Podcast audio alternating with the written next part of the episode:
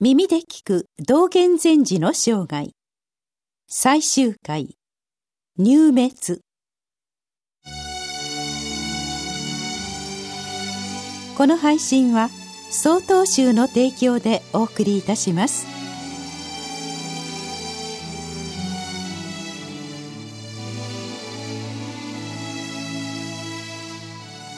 晩年の道元禅師は「永平寺に集まってきた修行者たちと共に熱心に修行されていました。その中で法治元年西暦1247年8月3日に永平寺を離れて鎌倉に赴きます。理由は当時の鎌倉幕府執権北条時頼公に会うためです。時頼公は前年に執権に就いたばかりでしたが先制を強めるべく大きな戦を起こしていました。そういう中で心の安寧を求めたのか道元禅師に会われたのです。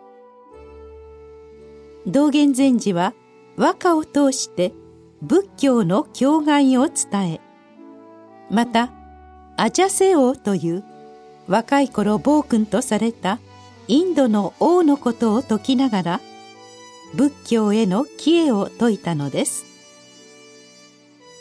そして半年の滞在の後永平寺に帰られました。この過程で一つ興味深いエピソードが伝わっています。時折公は道元禅師のために寺を開きたいと願いました。それは現在の鎌倉建長寺だったと伝えられています。しかし道元禅師は固辞して永平寺に帰られました。時頼公はせめて永平寺のための土地を寄進したいと願い付き添いの一人であった玄明という僧に寄進する意向を書面にして託しました。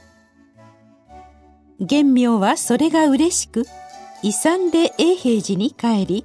みんなに見せたそうです。しかしその態度を良しとしなかった道元禅師は玄明を追放しさらには彼が修行していた席も壊したと伝えられています。極端な話ではありますが道元禅師の名誉欲権力欲を拒否しようとした姿勢がよく現れたお話です。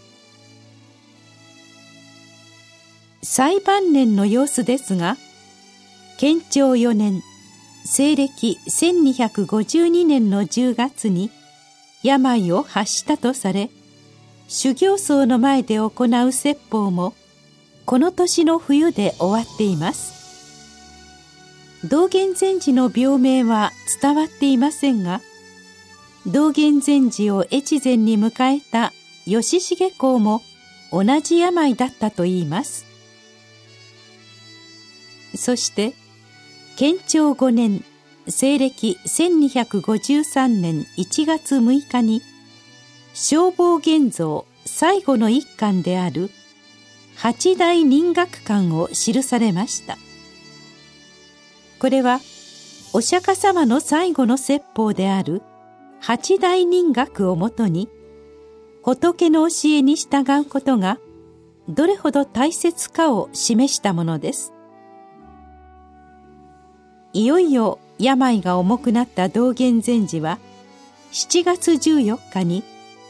永平寺を江上禅師に譲り8月5日には京都にいた義重公から上洛して治療されるべきとの書状が届いたため友の者を連れて上洛されました。京都に入ってからは高辻西の当院にあった俗弟子各年の家に投留して治療を行いましたがその効果はなかったようです。数日が過ぎる頃には死を覚悟されたのか。8月15日の中秋には「また民と重いし時の秋だにも今夜の月に寝られやはする」という和歌もお読みになりました。もう二度と見られないかもしれない中秋の名月に思いを寄せる様子が伝わります。そして旧暦の8月28日。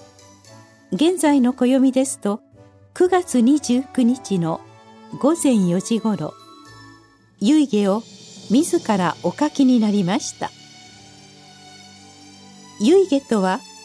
前奏がなくなる時に読む時世の歌のことですが道元禅師のものは次のように伝わっています。54年第一点を照らす。この仏頂を出して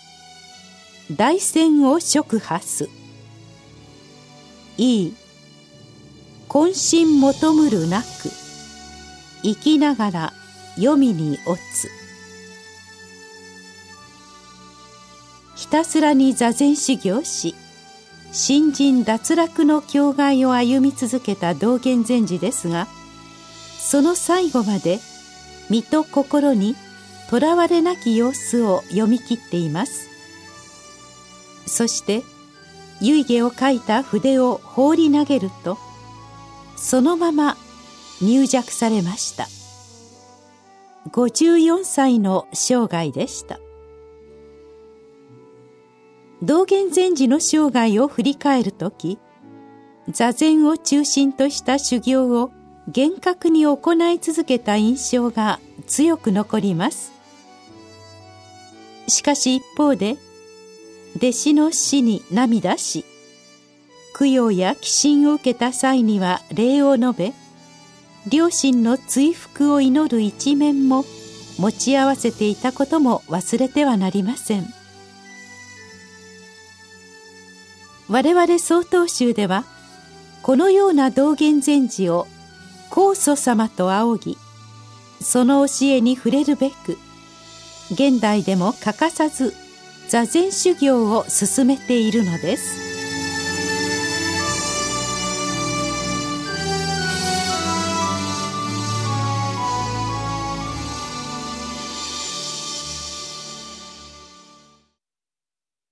4月29日から耳で聞く計算前時の生涯を配信いたします。